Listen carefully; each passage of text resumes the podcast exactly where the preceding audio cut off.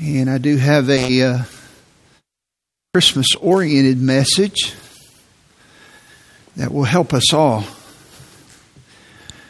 related to uh, what I gave you last week. Last week I kind of gave you the introduction for it, but I want us to look there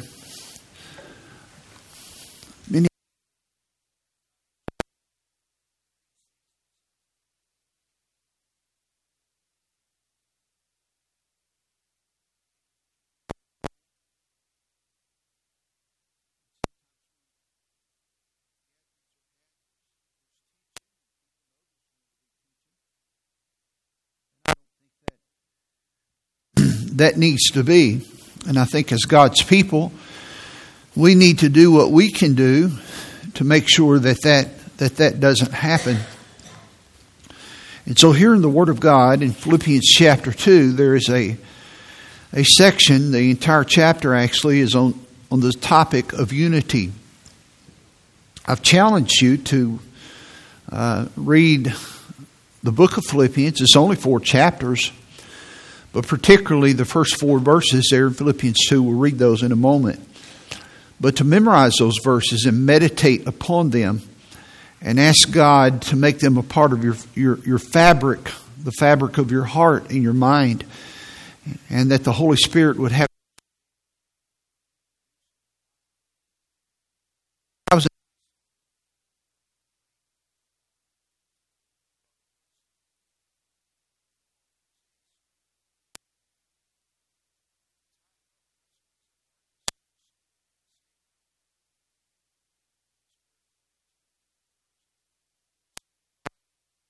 fact, it was it was so large that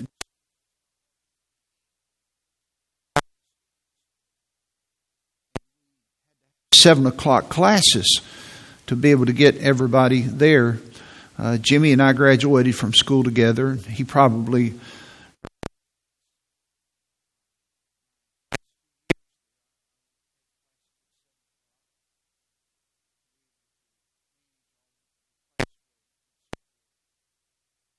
I remember my, my father drove the bus for uh, the football team.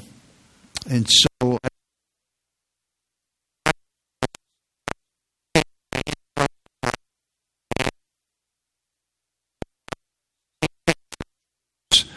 in the summer to Six Flags uh, over Georgia, he'd say, You want to go to Six Flags with me on Thursday? I'd say, Well, yeah. So me and Dad would go to Six Flags, and just me and him, and go around the park. And you know, Daddy didn't care about roller coasters, but he loved me. And I have I have such good fond memories of, of my father and I doing that. So when I came to Butler, I, I knew the coaching staff from from the years earlier. The head coach was John Meadows. Uh, coach Meadows died around the time um, my mom turned 80. Actually, uh, my brother and I went to his funeral, and then we had a 80th birthday party for my mom that night, and we came to my mom's birthday party. But he was one of the greatest high school coaches in Alabama history. Uh, his record in Alabama was 179 wins and 47 losses. And then he coached in Tennessee, and his combined record for Alabama and Tennessee was 266 wins and 76 losses. Three times in the state of Alabama, he was named the coach of the year. Two times in the state of Tennessee, he was the coach of the year. Coach Meadows is enshrined in the Alabama State Sports Hall of Fame. That's in Montgomery. That's a big deal. That's where uh, major college figures are and NFL folks that have uh, played, Hank Aaron and others, uh, Major League Baseball, people that are from Alabama. And he was enshrined there in the Alabama State uh, Sports Hall of Fame, the local Hall of Fame, Madison County Athletic Hall of Fame.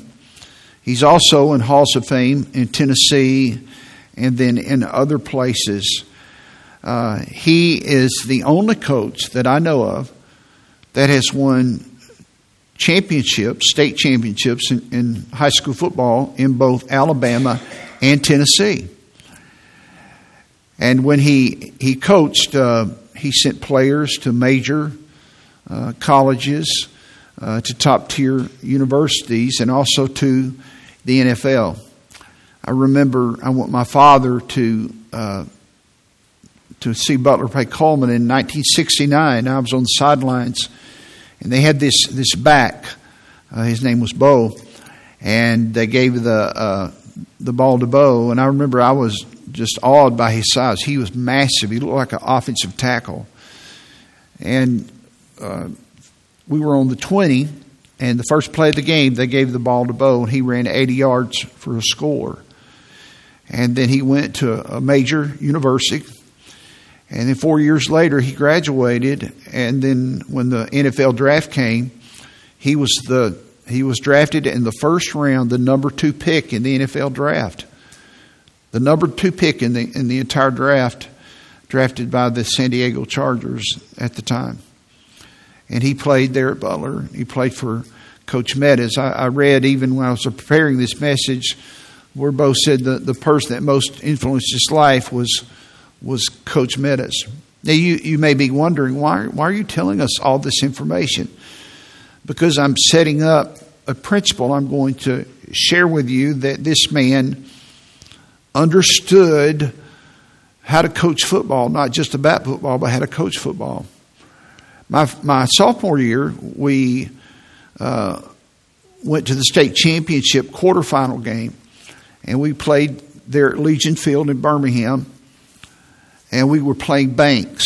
Now, Banks' quarterback was Jeff Rutledge, and Jeff Rutledge went on and, and won the Super Bowl with the uh, New York Giants.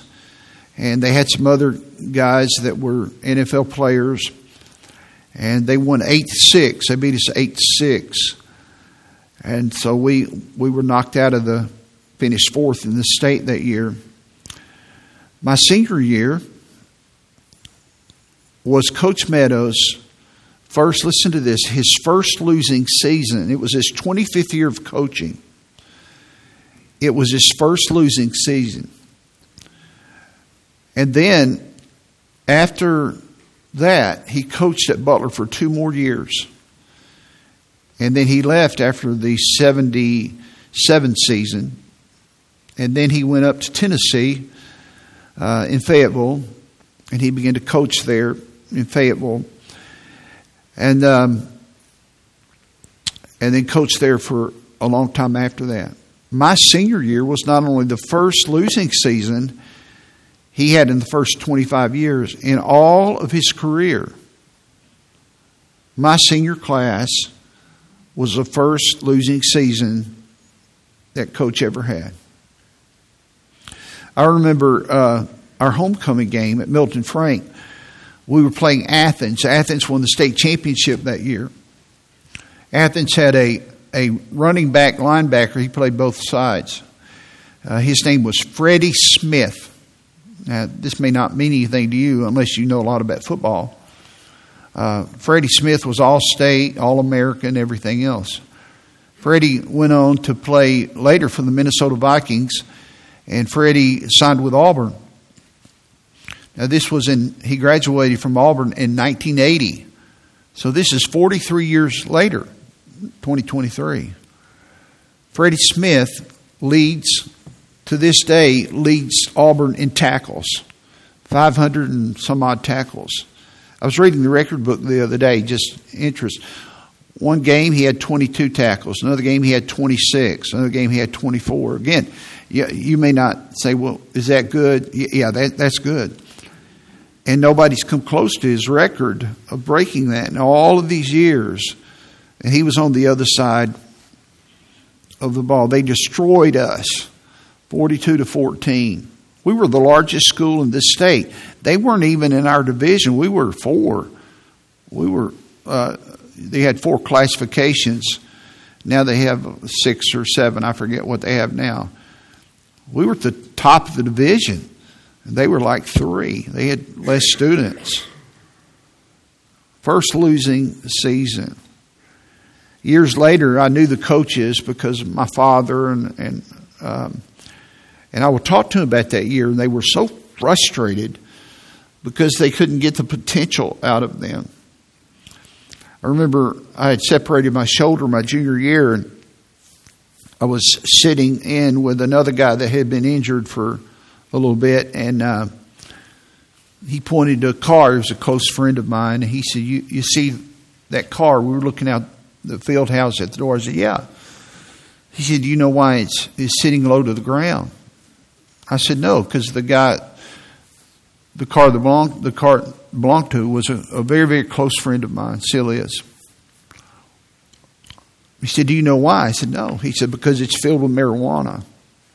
I said, No, it's not. He said, Yeah, it is. It's filled with marijuana. And my coaches told me uh, decades later, they said, You know, that team had, my senior year, had so much talent. Had so much talent. But he said, A lot of the guys were on drugs. They said, you know, all the coaches, we'd look out there and we'd see during practice and even in the games, the guys get down in their stances and they'd be, they couldn't even get down stay without shaking or, or moving. They couldn't stand still because of, uh, because of being high on drugs. And they, they couldn't maximize what we weren't giving. There was a lack of unity. There was a lack of camaraderie. There was no clear leadership. And I know, I remember this, the team was splintered into small groups of divided loyalties. And I just wondered, you know, I don't know for sure, Coach Meadows, if he left after two years, he did take them to the playoffs another year after he left, but I just wonder if he just felt like I'd rather go to a smaller community. And he did. He won another championship up there. Listen, uh, when a team, a group, a church, a family, a company, an office loses its focus, it loses its unity, it affects the mission. It affects the people in the office, it affects the people in the church, but it also affects the leaders.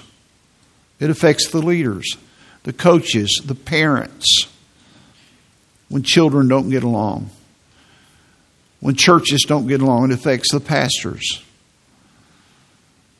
When the employees don't get along, it, it affects the, the organizational leaders.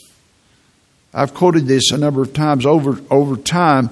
A group in disunity will implode, not explode, it will implode. It falls in on itself. It's always from within. Just, just it's, it's almost like death by a thousand cuts. Usually nothing big. You know, the, the proverb, it's the straw that breaks the camel's, that breaks the camel's back.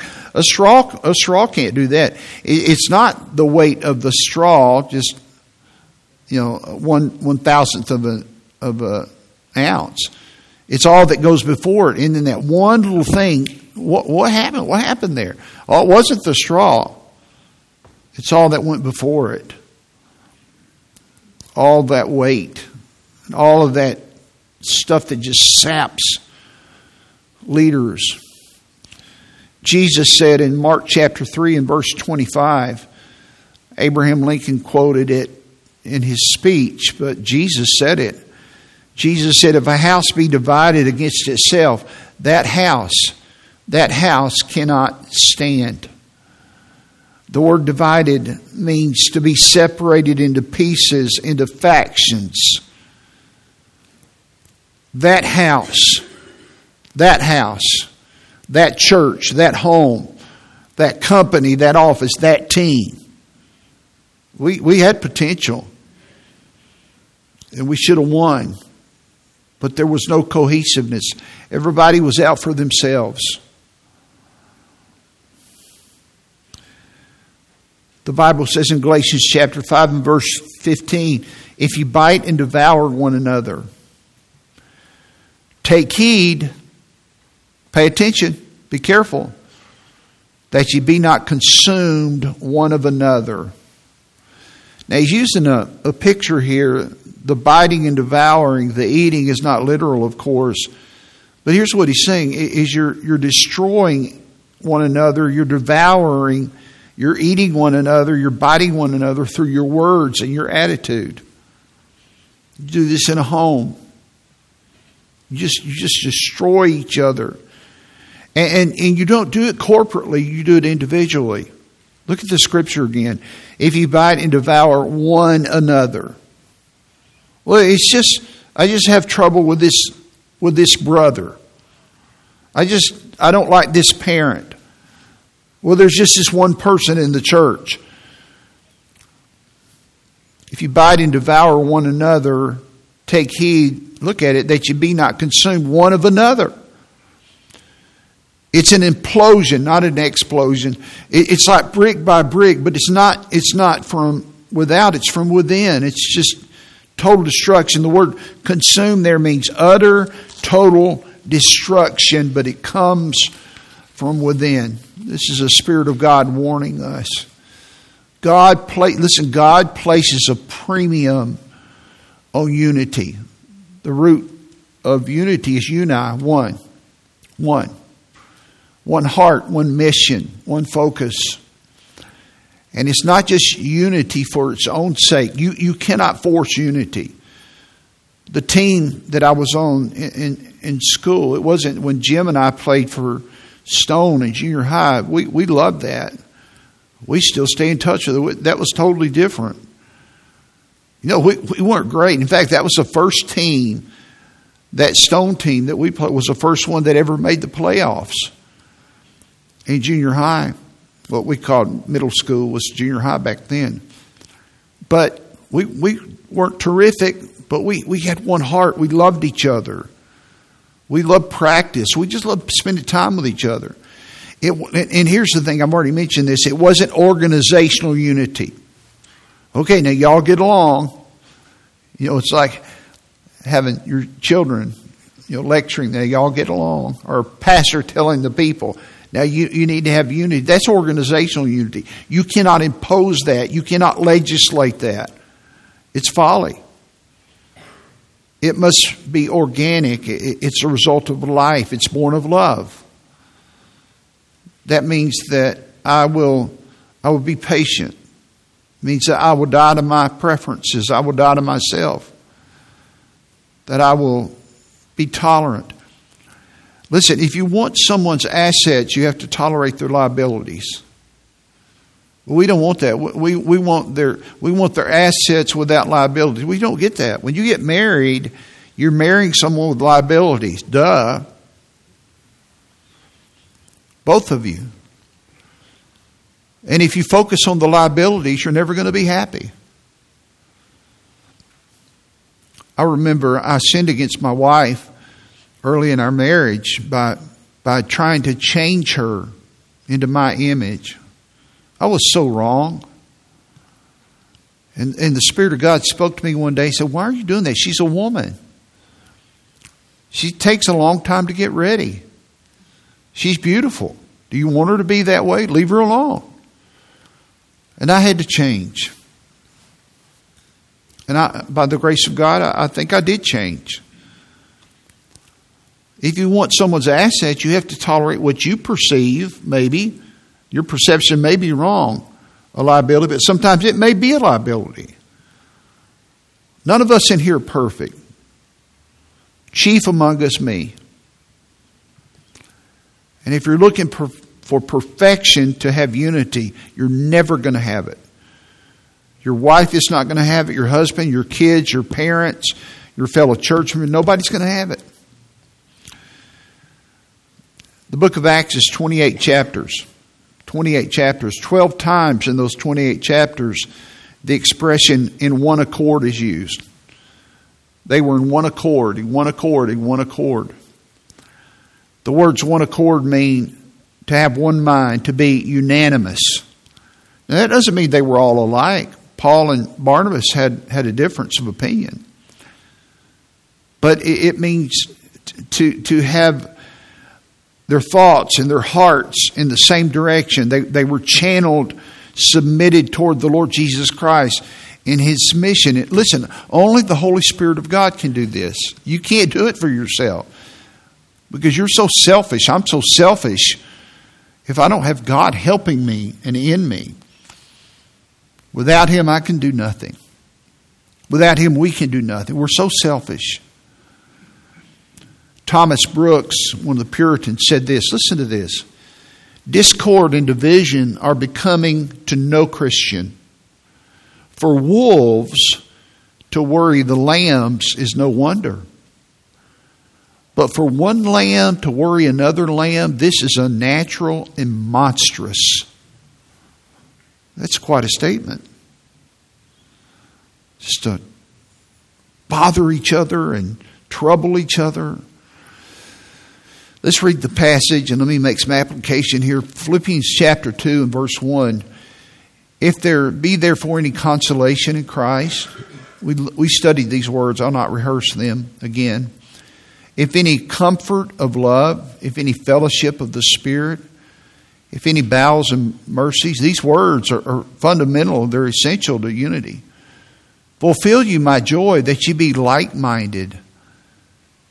Notice the commonality, the same love, one accord, one mind. You have to have these things, you have to be these things. Let nothing, nothing be done through strife or vainglory. By the way, strife comes from vainglory or selfishness. But in lowliness of mind, let each esteem other better than themselves. And this is a summary verse. Look not every man on his own things, but every man also on the things of others. So a church in unity, a church in unity is a blessing to each other, but a church in unity is also a, a blessing to her leaders. Now, there, there's one benefit from unity in this text, and then there's one that's related to it. I just want to deal with the one in the text like I did last week, but I want to finish it today. And here it is. Number one, unity benefits the leader. Now, this is a broad application. He has a pastoral application here. But unity benefits a leader. Any, some of you right now, you're not a leader and you're under a leader, and you say, Yeah, but you don't know him. One, one day you're going to be up there. And people are going to be saying about you, Yeah, but you don't know her, you don't know him. Unity benefits the leader. Now, I want you to notice in verse 2. In the middle of all of this about unity, Paul says, Fulfill ye my joy. And he talks to them about his personal joy and their relationship to him regarding joy. He's telling them, fulfill ye my joy in the context of being together in unity. There's no way around it that, that when, when you are unified, you affect your leader's joy. And one of the themes of the book of Philippians is joy. If you want to get happy, uh, read, read Philippians.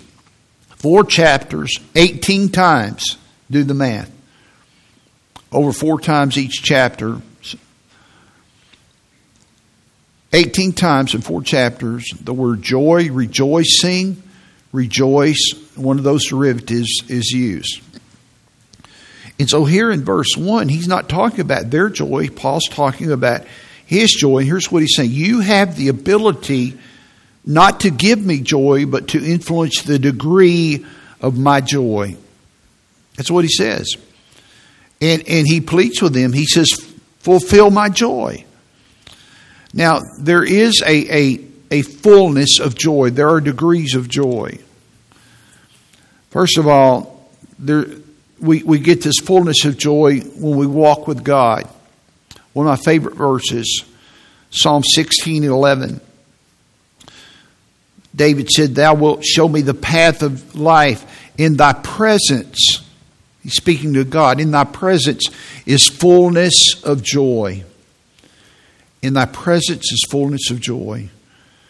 At thy right hand, which is the place of honor, the place of privilege. We are his sons and daughters. There pleasures evermore. And that's not speaking of heaven. In heaven, it's magnified. That's in this life. I can be in God's presence when I worship Him, when I walk with Him. There's going to be fullness of joy. And I couldn't help but thinking some of you may have loved ones and, or friends that this is their first Christmas, or maybe you're missing them this season. If they're with Jesus, listen, this fullness of joy is magnified. Man, whatever joy you have is magnified to the to the millionth degree or, or billionth or whatever number you can imagine to the fullness of joy. Man, they wouldn't come back if they could. But not only is there a fullness of joy in the presence of God, there, there is a fullness of joy that comes from being in one accord. But this fullness of joy is not one that you experience, it's one that your authority experiences. Now, parents understand this that when their kids get along, they're happy. Somebody said one time that you're only as happy as your unhappiest child. Now, that's only partially true because you can still be happy. But it does, it does affect, it does affect your joy to some degree if you're human. But as a pastor, when, when people are quibbling and they're quarreling, and there's a negativity, and all they see are, are the downsides, it, it, it eats at you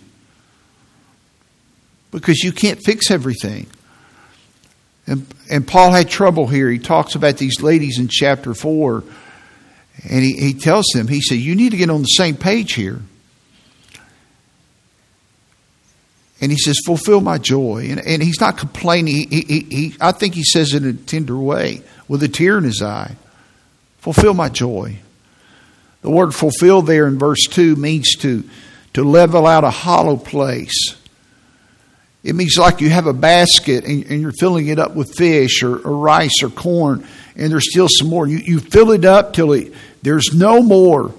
You can't put any more in it. In fact, it's, it's spilling over. You've heard this said before my cup of joy was filled and overflowing. That's what that's the ideal here. Fulfill or fill full. Fill full, fulfill my joy. You have the capacity to do that. You also have the capacity where I can have joy, but there's a disappointment. And those of you that are leaders, you understand this. Paul said this to them because he, he loved them. Not this was not a legal top down now, okay, you need to make me happy because I'm a selfish man.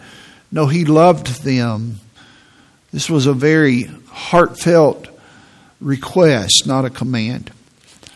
If you look in your Bible, just one page over, Philippians chapter 1 and verse 3, would you look at this? Philippians 1 3. And he says, I thank my God upon every remembrance of you. You know what he said? When, when I, think of, when I think about you, I'm thankful. Uh, my heart just swells when I think of the whole church there. My heart's just full of gratitude when I think about you. Always in every prayer, when I pray for you, all make, look at this, making request with joy. You see that? A deep joy. See the joy? I already have joy, but fulfill my joy. And I think it relates to chapter 4 when those two ladies weren't getting along. He says, My joy is not full because you guys aren't getting along. Come on, kids, get along. Come on, employees. Come on, church. Come on, team. Put aside your selfish desires. Look at chapter 4, Philippians chapter 4. I want you to note these tender expressions of this man of God. Philippians 4, look at verse 1 of chapter 4. Therefore, notice this, let's go slow here. My brethren, dearly beloved. He didn't have to put that in there, but he did dearly beloved, longed for. As I, I, I yearn for you. I miss you. I miss you. I'm in prison. I love you. Look at that. My joy. There it is again. You know, who is his joy? It's these people. My joy, my crown. One day in heaven, I will, I will get receive a crown because uh, of my relationship with you, my ministry with you. So stand fast in the Lord. And then he repeats it, my dearly beloved. He has such a high regard and love for them that it brought joy to him. Can you imagine that these friends, these loved ones, when there's quarreling and feuding and conflict, what it did to his heart? May I say, some of you are, are at war with your parents. And I, I don't. I have nobody in mind. I'm just saying this because I think God wants me to say it. And you're breaking their hearts. You ought to, you ought to cease the war. You ought to repent and go to them and repent. You say, well, but, but it's their fault. Well, you, if, it's, if it's 10% your fault, cover your 10%. And don't say, but I did this because, no, you cover your 10%. Say, I was wrong. You let God deal with them, but you cover yours. You'll never have a clear conscience until you do. And, and it'll be a beautiful thing in your life. Some of you adult children, some of you teenagers are ungrateful. And you've affected your parents. If you're not right with your parents, you're not right with God.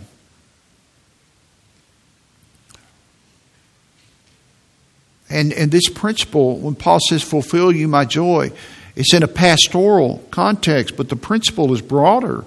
It's an authority issue. Paul's joy wasn't, listen to this, it wasn't seeing a plan come together. I've known people in the ministry where they well, I just love the ministry because I love to organize things and, and then think, boy, it wasn't that neat. No, his delight was the people. Well, the, the plan didn't come together. This, no, no, no, you're missing it. He loved the people. I've known guys before that said, well, I really love to preach. Well, well, the question is, do you love the people to whom you preach? Because they can tell. Do you care about them? Nobody cares how much you know till they know how much you care. Really not interested in your sermon, they're interested in your heart. Do you have joy in them? Do you, like, like he said, do you thank God upon remembering them? Do you delight in them? Do you love them? Jesus died for people. Philippians chapter 2 verse 1 If there's any consolation in Christ, the comfort of love, a fellowship of the Spirit. All, all of these things, these qualities, are they come from God. And when you see God working, and a pastor sees God working in his people, it's not about a plan coming together. It's God, there's life here. This is not an organization. This is an organism. This is, this is life here. And you see life in your children, and you see you see humility in the people you're working with. I'm telling you, boy, it doesn't get any better than that. Leadership drains your joy. It has unique trials. I wrote down a couple of reasons here. Number one, leadership has a level of spiritual warfare, especially spiritual leadership. But all leadership includes spiritual warfare. All leadership. Satan always attacks those that are in authority, always. Now, here's the thing is that people are unaware of this unless they're involved in it. The higher you go in authority, the more you experience spiritual warfare. I think it was one of the Puritans that said this new levels, new devils, and really stronger devils. They're, they're, stronger temptations. So, leadership, and especially spiritual leadership, includes spiritual warfare. Paul said, I'm not fighting flesh and blood. My problem's not people, I'm fighting the enemy. And the enemy always attacks authority. He attacks fathers and mothers, he attacks governmental authority. And, and the more intentional he is, he's seeking out people that are walking with God, and they have a target on their back. You know, it's easy to complain about your parents. Pray for your parents. It's easy, easy to complain about your boss. Pray for your boss. It's easy to complain about your pastor. Pray for your pastor. There, there is a satanic opposition that you do not know about until you become an authority. And I'll tell you what, some people don't even know that, that, that it's a warfare. I mean, you're, you're, you're faring in war. This is not a playground, it's serious. Satan wants your children. He wants this church. He wants to destroy your business if you're trying to glorify God with it.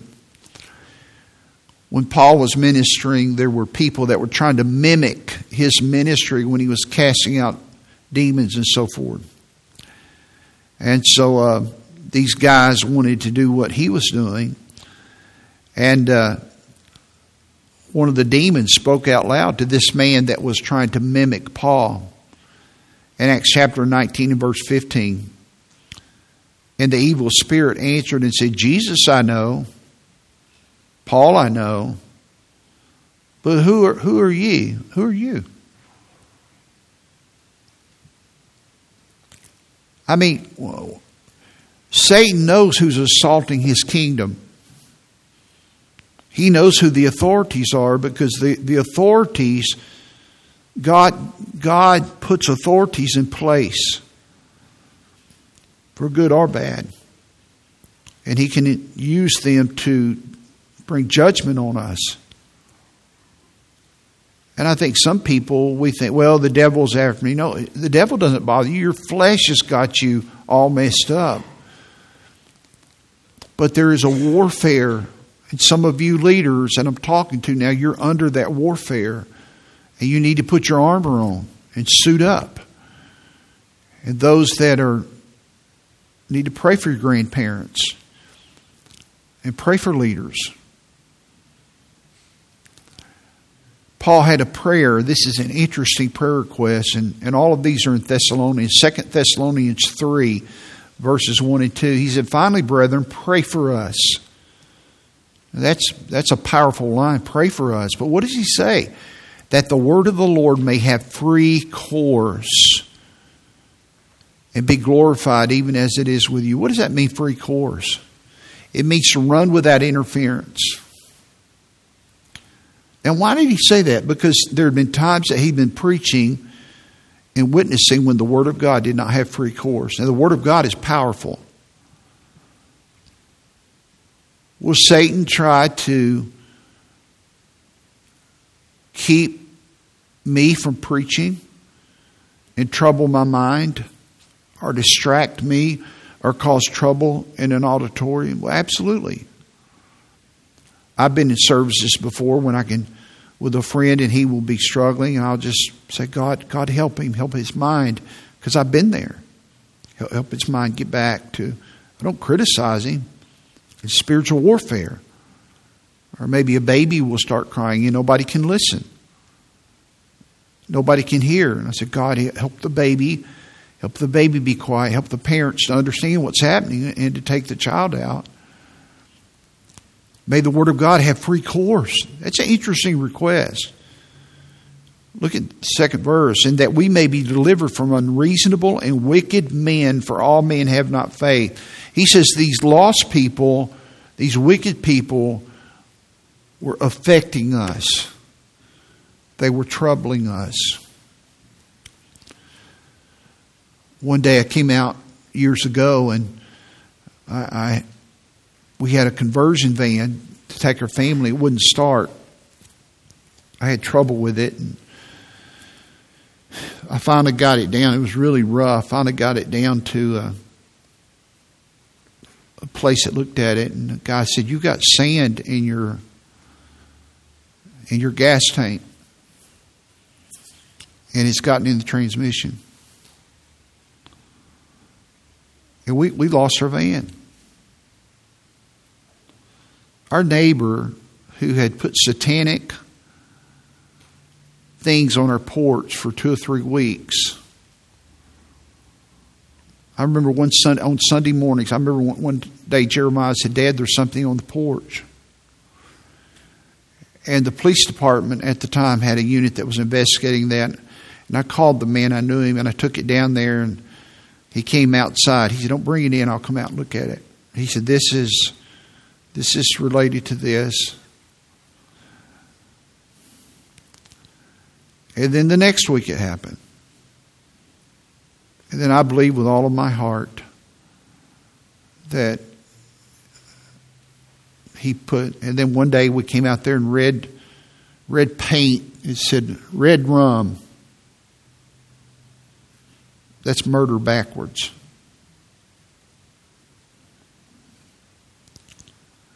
So why is he bothered? We've never done anything to him. Nothing. Because there's opposition.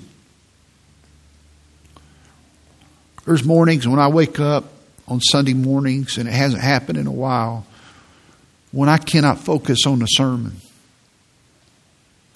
And this free course thing, I, I can't even have free course to study. And for 30 or 40 minutes, I'm battling. And I'll tell Paula when she'll come say, You need to pray for me this morning. You have no idea. I'm not asking you to pity me. I don't tell these stories very well. I'm just simply saying that it's really easy sometimes. Well, why don't why don't you why don't why don't we? Because there's a lot of spiritual warfare. That's Paul's prayer. What about Paul's experience in, in 1 Thessalonians chapter 2 and verse 18? Wherefore we would have come unto you, even I, Paul, once and again, but Satan hindered us. This is the same church. Just the first letter, chapter 2 and 18. I would have come to you once and again, more than once, but Satan hindered us. The word hindered there means to impede, has the idea of going ahead of line and cutting someone off or, or to block. So when God sees, in this context, a pastor, he's making progress, or the church is making progress, or it's walking, all of a sudden he, he throws a, a blockade there. Now, that could be one of a thousand things. And that affects you. And the enemy, the enemy's real. Satan is real. And then you see Paul's need in 1 Thessalonians chapter 5 and verse 22. Again, he says the same thing he said in 1 Thessalonians 3 or 2 Thessalonians. He said, Brethren, pray for us. Pray for us. This, he ends the book with these words Pray for us. May I say this that when someone, especially in leadership that, that is spiritually mature, when they just say something like that, hey, pray for me.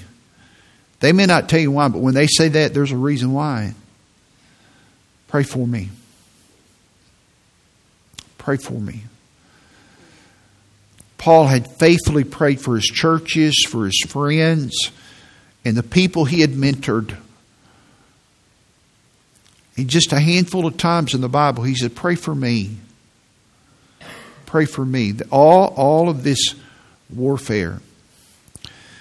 During the Revolutionary War, I'm told that the instructions were for the enemy to, or, for the, the American revolutionaries when the British came to shoot at the enemy. They said this. They said, now, because you know they had to get those balls in, they they didn't have just repeating rifles like we do. They had to make their first shots count. It took a while. So they said, wait and shoot at the guys with the brass buttons. Because the brass button guys were officers. Because the redcoats were notorious about dressing up. And, and, and the guys that really dressed up, they were easy to, to pick off. Shoot at the guys with the brass buttons. Well, my soul, if we've got enough sense to do that, don't you think the enemy looks in a home sees a father? It says, target the father, target the mother. Target the owner of the company, target the manager, target the governor, target the president, target the pastors, target the leaders, target the life group leaders.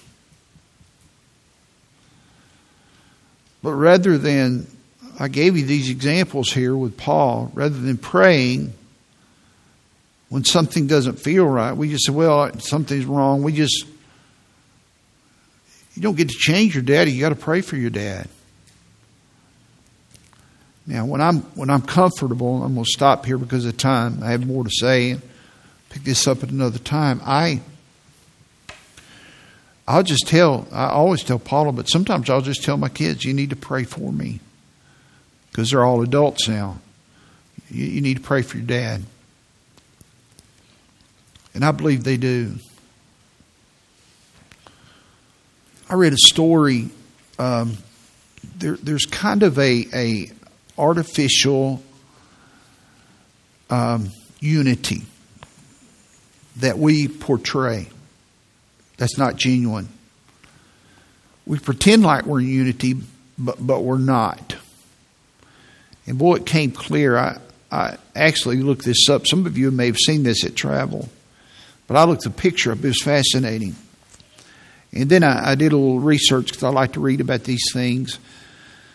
But uh, the two countries, uh, uh, I, I, think the way they pronounce it in, in Chile is Chile, I believe. And I, I, had French and not Spanish, so I'm not good with Spanish. In Argentina, uh, but they were at war with each other, and, and it was, I mean, they had the troops ready to go. They were about to explode. You know what they were fighting over? The border. They were arguing over the demarcation of the countries. And so finally, somebody had an idea that, okay, here's what we're going to do.